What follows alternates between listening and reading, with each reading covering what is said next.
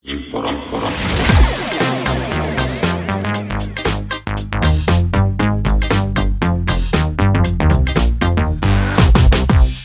Dobrý deň, milí poslucháči. Moje meno je Gevorg Ajrumian a počúvate podcast Advokáti on Air. Dnes som tu aj s mojim kolegom Patrikom Baltazarovičom. Budeme sa rozprávať na tému rozvody, ale ako ešte predtým, ako začneme s touto témou, tak e, chcem vám dať do pozornosti, že náš kanál na Telegrame sa spustil, dá sa tam normálne písať a komentovať, už tam niektorí ľudia aj písali, takže k týmto témam, ktoré máme ako podcasty, kľudne sa môžete napísať a my sa s kolegom budeme snažiť to na to nejakým spôsobom odpovedať, ak na to budeme vedieť e, správnu odpoveď. Ak nie, tak nejakým spôsobom usmerniť, ako ďalej postupovať. Čo sa týka e, našej sledovanosti podcastov, tak sme radi, že stúpa taktiež aj percento ľudí, ktoré si to vypočuje do konca. A v prípade, ak by ste e, mali záujem, tak nás môžete ohodnotiť na Apple podcastoch, môžete si nás vypočuť na Spotify, alebo na LinkedIn alebo Facebooku nás môžete nájsť pod e, Advokáti on Air, e, Inforo, advokátska kancelária, alebo mňa ako Georg Ajrumian a Patrika ako Patrik Baltazarovič. Vítam ťa, Patrik. Zdravím taktiež všetkých poslucháčov advokáti on air. No uh, ja som po dlhšej dobe opätovne takto prítomný. Žiaľ aj mňa táto pliaga, ktorá nás teraz všetkých ovláda, nejakým spôsobom vyratila z bežného obehu, ale zase bol priestor nejakým spôsobom uh, sa nad určitými vecami zamyslieť a tak ďalej.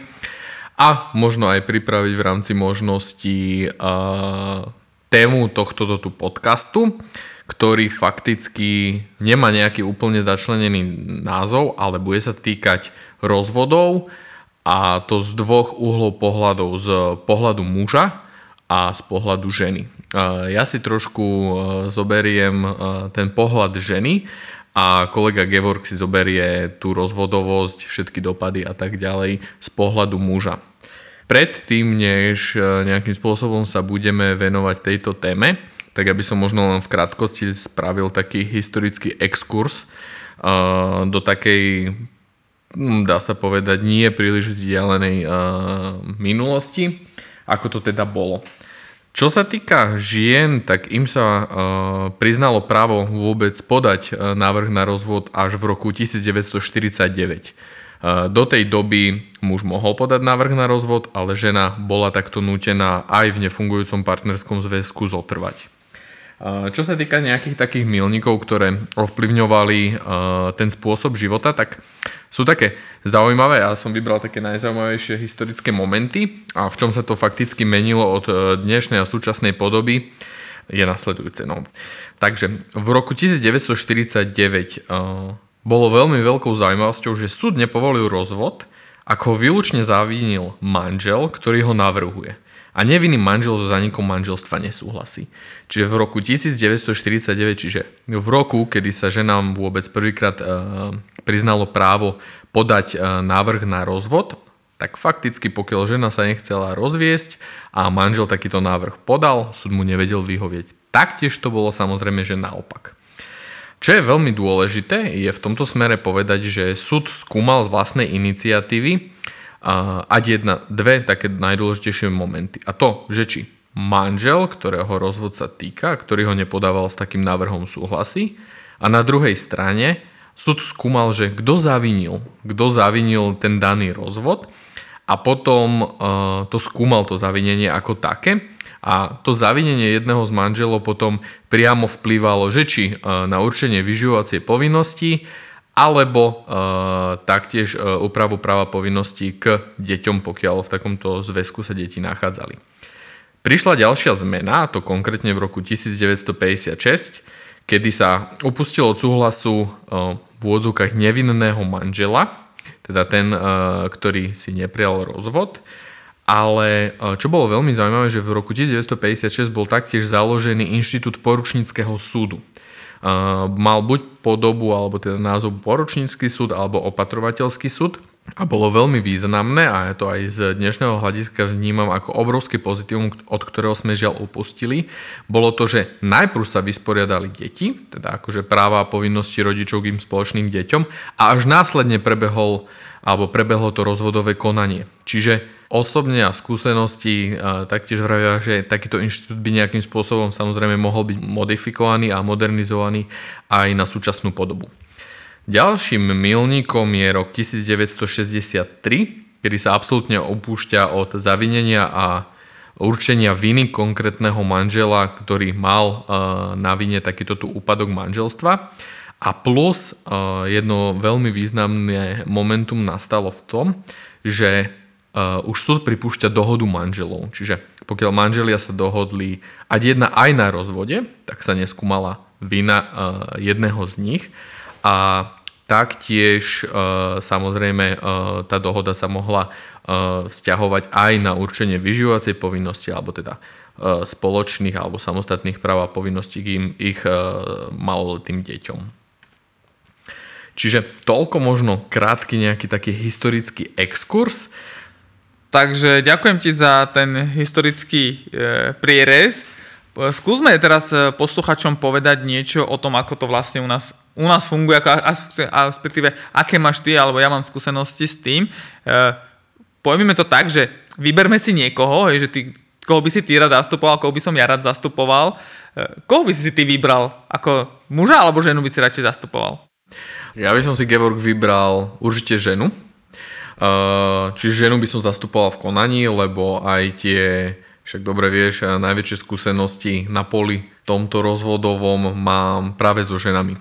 Uh, so ženami je samozrejme, že tá komunikácia o niečo iná. A keby sme mali porovnať tú komunikáciu klienta ženy a klienta muža, tak čo sa týka aj možno časovej náročnosti eh, alebo takej eh, psychickej podpory je určite väčšia na strane ženy a ja sa v tejto polohe cítim určite nejakým spôsobom bezpečnejšie.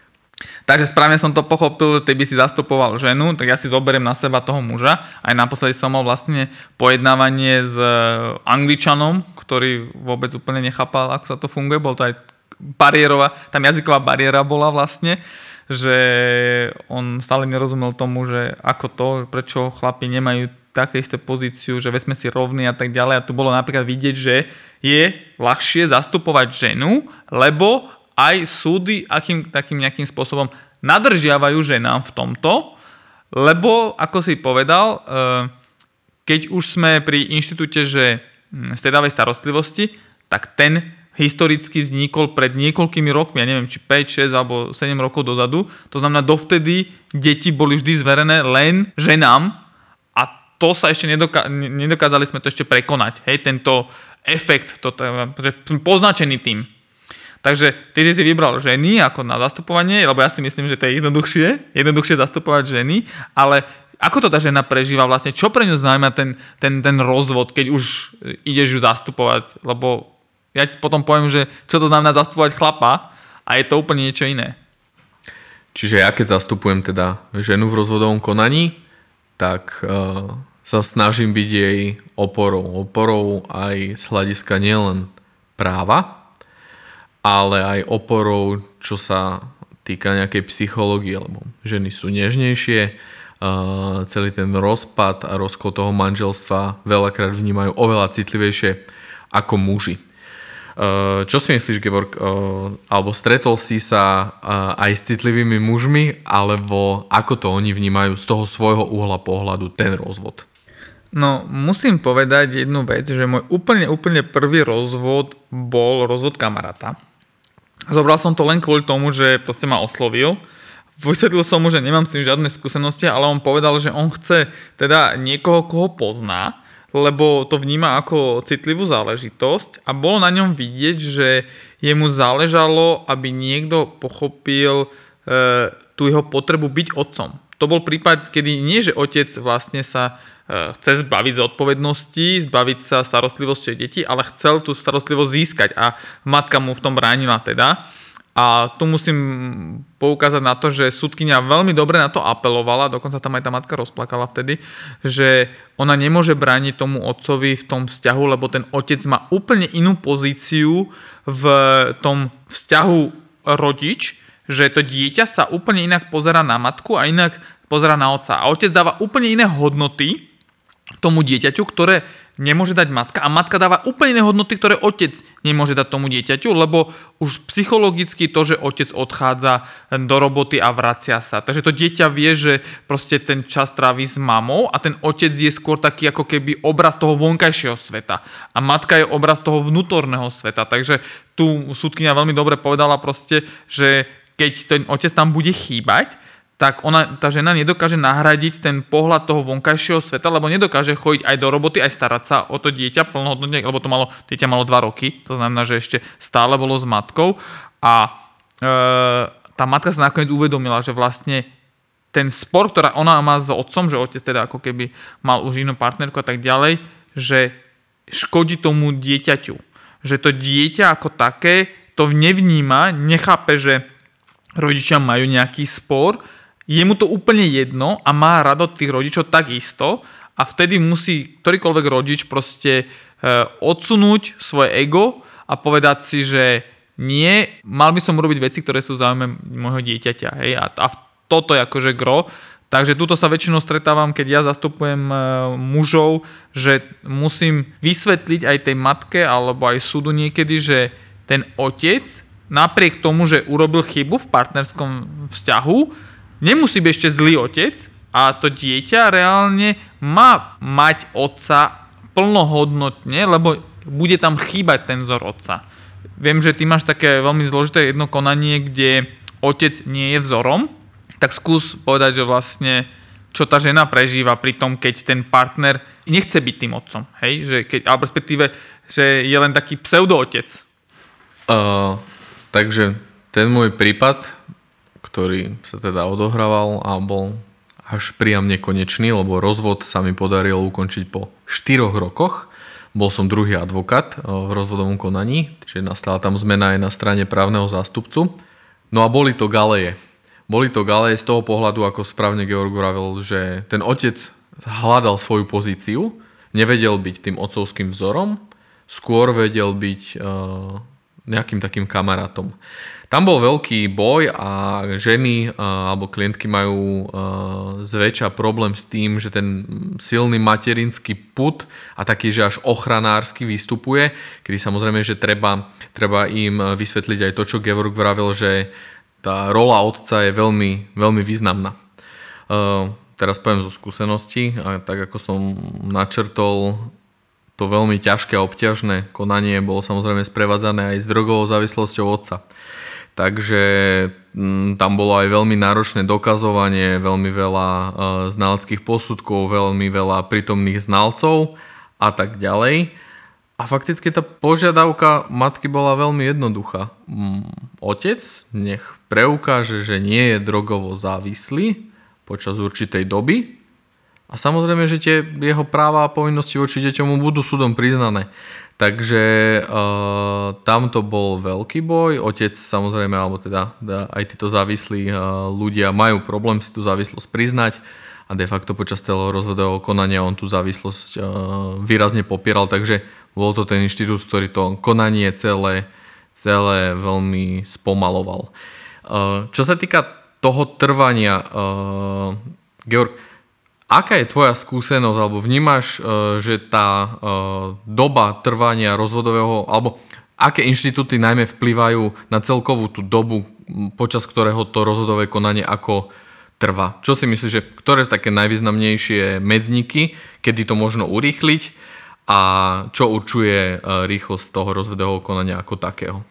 Keď zoberiem do úvahy ten príbeh, čo si hovoril, že tam bol niekto drogovo závislý, tak to pre mňa hneď alarmujúco znamená, že to konanie muselo trvať e, automaticky proste niekoľko rokov, lebo aby sme to vysvetlili správne tým poslucháčom vlastne, ktorí nás počúvajú.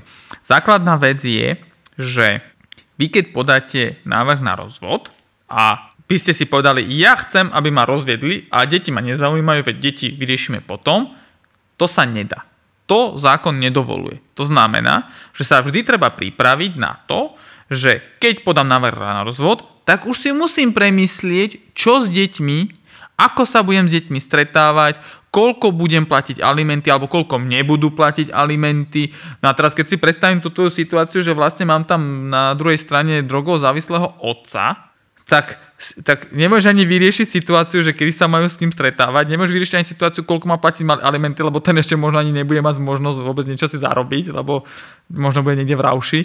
A, a ešte k tomu, ešte k tomu chceš ochrániť deti ako matka, aby proste, keď budú náhodou s otcom, tak boli v bezpečí, nič sa im nestalo a tak ďalej. Takže to celé to, ten, tento rozvodové konanie je buď super jednoduché a super rýchle, to poznáš, a to takým spôsobom, že e, rodičia urobia rodičovskú dohodu, tedy hovoríme o super rýchlom spôsobe, kde na prvom pojednávaní všetko vieš vyriešiť, veď kľudne potom povedz, že akým spôsobom si ty mal nejaké rodičovské dohody, alebo potom, keď sa nevedia dohodnúť, tak musí autoritatívne rozhodnúť súd.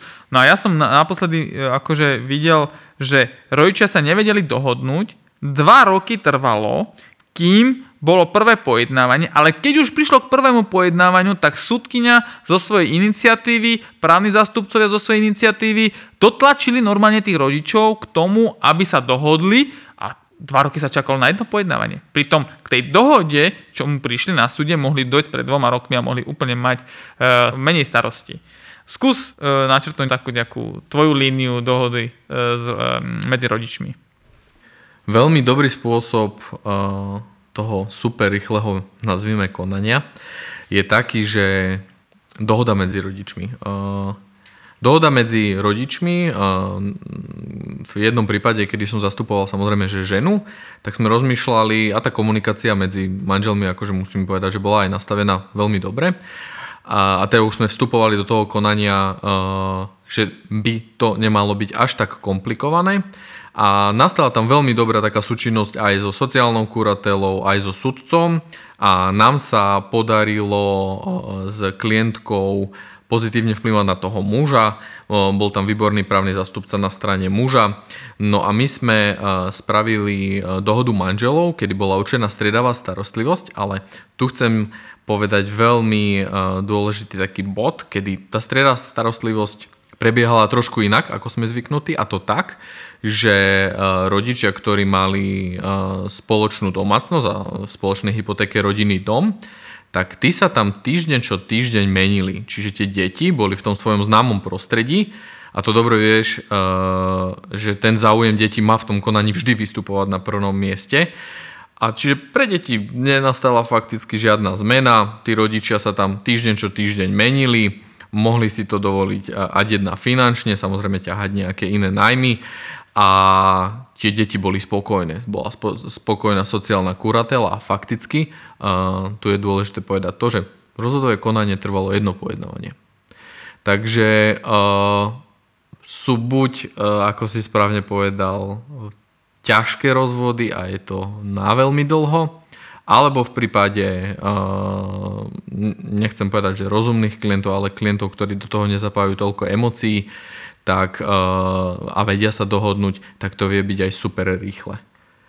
Teraz si mi vnúkol takú jednu myšlienku, že možno našich posluchačov by aj zaujímalo, že ako to vyzerá z tej pozície prípravy napríklad na pojednávanie alebo respektíve na celé to rozhodové konanie, keď zastupujeme ženy alebo keď zastupujeme mužov, tak ja poviem z tej pozície muža a ty by si potom kľudne mohol povedať z pozície ženy, že vlastne e, čo ona si všetko musí pripraviť a čo ona musí dokazovať a čo chlap vlastne tej pozícii nemusí. Berme to tak, že to, teraz som ja budem hovoriť v pozícii muža žalovaného, hej, teda akože, ktorý vlastne e, stojí na tej opačnej strane. A teraz muž, ktorý je zažalovaný o starostlivosť o deti, e, napríklad ten rozvod a tak ďalej, tak ten vlastne má veľmi jednoduchú pozíciu v tom, že nemusí obhajovať výdavky.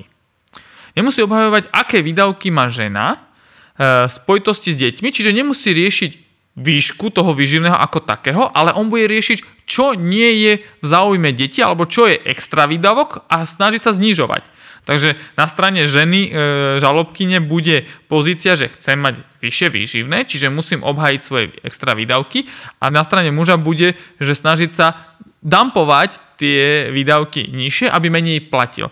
No, ale keď je to opačná situácia, že napríklad keď chlap sám navrhuje, že koľko má zaplatiť, čiže chlap by bol ten žalobca a chcel by e, získať starostlivosť a so starostlivosťou je spojené aj alimenty, teda výživné, tak v takej pozícii on musí preukazovať, že to, čo ponúka, je dostačujúce. Príklad, ak povie, že chcem platiť mesačne 300 eur, tak on musí preukázať, že tých 300 eur úplne postačí na tie výdavky, ktoré má dieťa. Z pozície ženy je to úplne inak. Povedz ty, ako to je z tej pozície ženy, keď ona pýta tých 300 eur, čo musí preukazovať? Tak mňa k tomuto hneď viaže taká jedna sranda, ako aj sudcovia rôzne k tomu pristupujú, že nerobte mi tú bločkovú lotériu.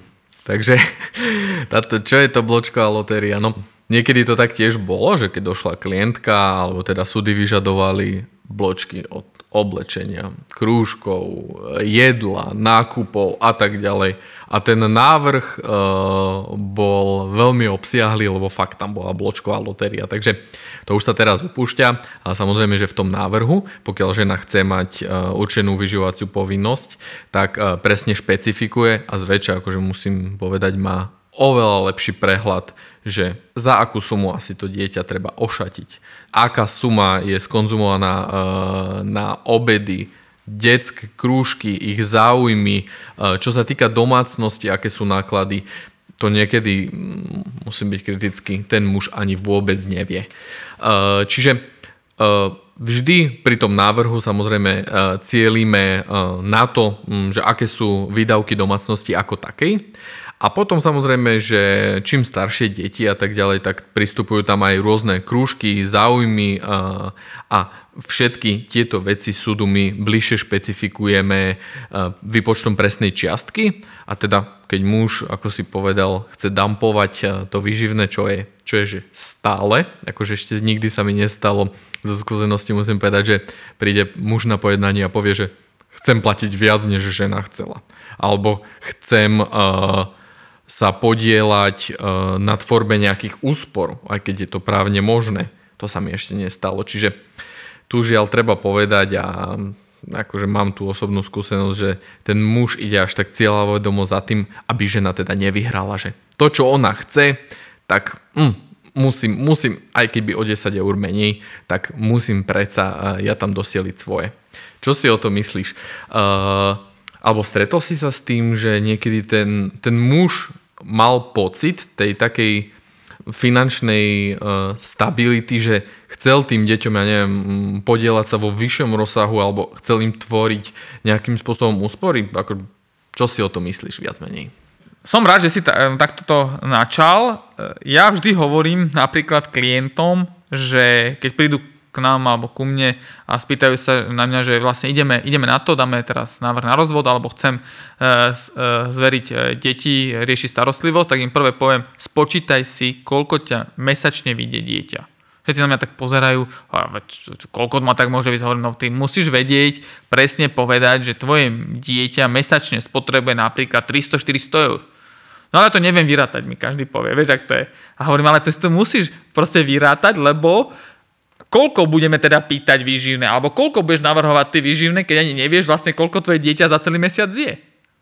Takže e, keď niekto sa napríklad našich posluchačov chystá na nejaký rozvod, aj keď to nie je príjemná téma, tak ako prvé si raz spočítate, že koľko vás vyjde dieťa na celý mesiac, potom sa vám aj otvoria oči a zistíte vlastne, že to není len 100 eur, že to nebude 150 eur, že to dieťa už keď má 3, 4, 5 rokov, to je 300, 350, tam treba brať do úvahy proste zubára, lekára, eh, drogeriu, eh, elektrínu, vodu, internet, všetko sa musí vypočať, to je samostatný človek, ktorý reálne má svoje potreby a dávam do pozornosti všetkým chlapom, ktorí si myslia, že nie, čím viac rastie, tak tým rastie aj tá spotreba. Nie je to, že dieťa začne menej jesť a o to menej by som mal potom platiť výživné. A to si aj ženy uvedomujú vlastne, že aj tie ženy musia mať najprv na začiatku, musia mať také celkom triezvy pohľad na vec. Nemôžu chcieť, keď má dvoročné dieťa, že 1000 eur vyživné, lebo čo, keď bude mať 8, tak bude platiť 3000 eur, lebo sa za 6 rokov zvyšilo vyživné, tak aj tá žena si musí vedieť vypočítať, keď napríklad, čo ja každému hovorím, že Rodičia môžu žiť aj nad pomery. Môžu žiť aj nad pomery, ktoré reálne majú. Oni, keď si to vypočítajú na ten jeden mesiac, vieš, vieš ak to je, že spočíta si a zistí, že minie na deti z 1200 eurového platu 800 eur, no tak poviem, no pozri sa, ale to znamená, že im chceš dopriať nad štandard, na ktorý nemáš. Teraz je otázka, že buď si zoberieš ďalšiu robotu a ten naštandardný dopraješ, alebo ste sa rozviedli, čiže každý máte samostatnú domácnosť, čiže extra výdavky, každý má svoju domácnosť samostatne, čiže každý platí samostatne elektrinu, každý platí vodu samostatne, čiže dvojnásobne sa nám zvýšili náklady, tak asi budete musieť trošku znížiť od svojich e, požiadaviek lebo už nie ste manželia, už to nenesiete spolu, už to neťaháte ten celú domácnosť spoločne, nemáte spoločnú kasu a vtedy všetci odpadávajú, že vlastne ako to budú platiť. No, odporúčanie je pre každého, aby teda niečo si z toho zobrali naši posluchači, čo si myslíš, Paťo, je, že vlastne e, nastaviť to výživné tak, aby aj v budúcnosti bol priestor na toho zvyšovať a tak už úmerne s tým vlastne ako dieťa rastie, lebo nastaviť príliš vysoké výživné na začiatku môže byť až z môjho pohľadu na škodu, lebo to pokazí vzťahy a peniaze kazia vzťahy. Ten otec, keď nebude alebo matka nebude e, zvládať platiť výživné, tak to bude si, vyvrši sa to, alebo vyvrbí sa na, na, na vzťahu s deťmi alebo na vzťahu medzi partnermi, ktorí sa nebudú vedieť dohodnúť. Má si s tým nejakú skúsenosť?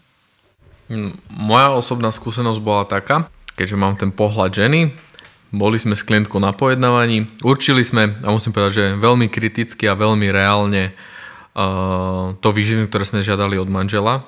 Je to ten prípad ten, toho ťažkého rozvodu. No a mm, tá formulka, ktorú uh, ten manžel uh, stále omielal, je to, že nebudeš si zo mňa robiť bankomat. On veľmi nekriticky k tomu e, pristupoval. E, na jednej strane, e, tak ako si vravel, to je jednoduchá matika.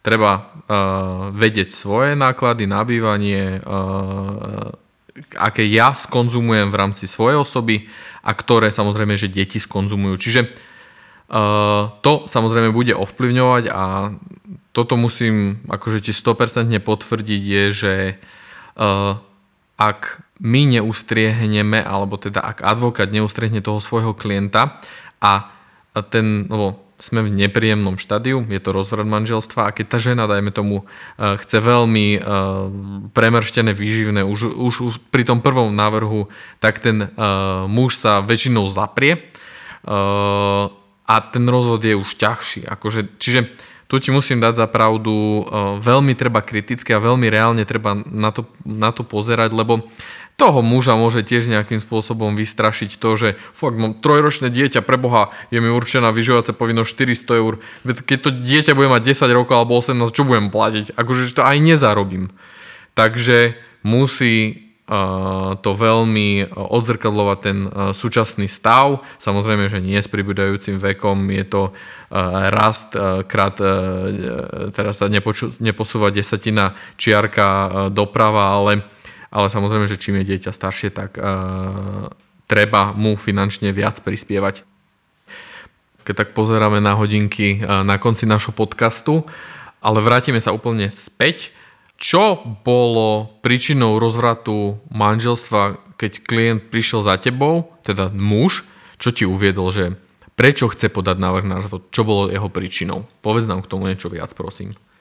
Mm, vieš čo, jeden klient ma veľmi prekvapil a to, že mal som aj starších klientov, to znamená, že nejakých 65 mali a tak ďalej, po 40-ročnom manželstve sa chceli rozvádzať a rozvrat manželstva prišiel skrze delbu. Normálne, že delbu ako tej BSM. Takže e, nie je to vždy len o tom, že niekto má neveru, že niekto proste si nájde nejakú inú rodinu, alebo niekto je nespokojný proste v tom vzťahu a potrebuje nejakým spôsobom ujsť, lebo roz, roz, rozvod je určitý spôsob úniku, áno, a, tak je to niekedy aj ekonomická vec, že oni síce chcú spolu žiť, ale nechcú byť už manželia, lebo každý si chce ako keby kupovať veci a nadobúdať majetok pre seba.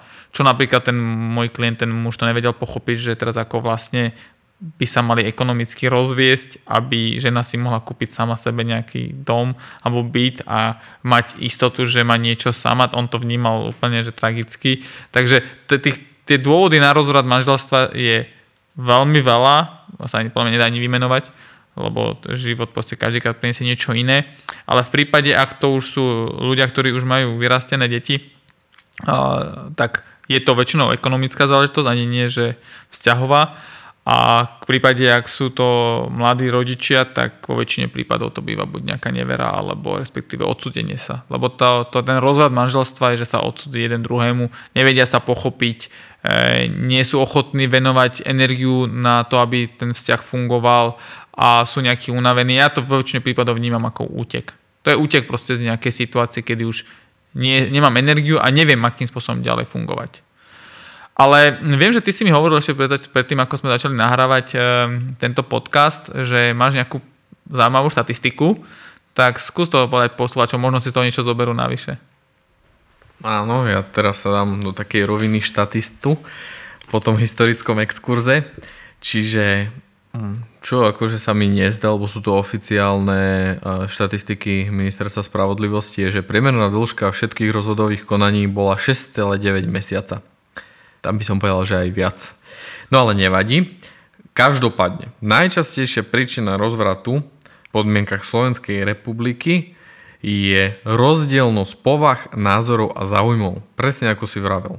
A to je, že ale 68,18% z celkového počtu rozvedených manželstiev. Potom nevera muža, to je 8,98%. 8,98%. Nevera ženy v tesnom závese, 6,90. Potom nadmerné používanie alkoholu muža to je 5,19, ale taktiež nadmerné používanie alkoholu u ženy, ale to je iba 1%. No a potom ešte akože trošku to zvyšuje, že nezaujem o rodinu a u muža to je 2,60%.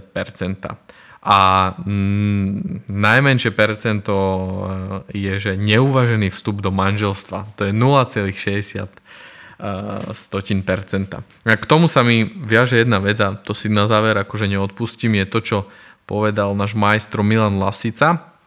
V súvislosti aj s rýchlosťou dnešnej doby je to, že niekedy ľudia sa učili štopkať a opravovať aj ponožky, no ale dnes sa vyhodia a kúpia sa nové.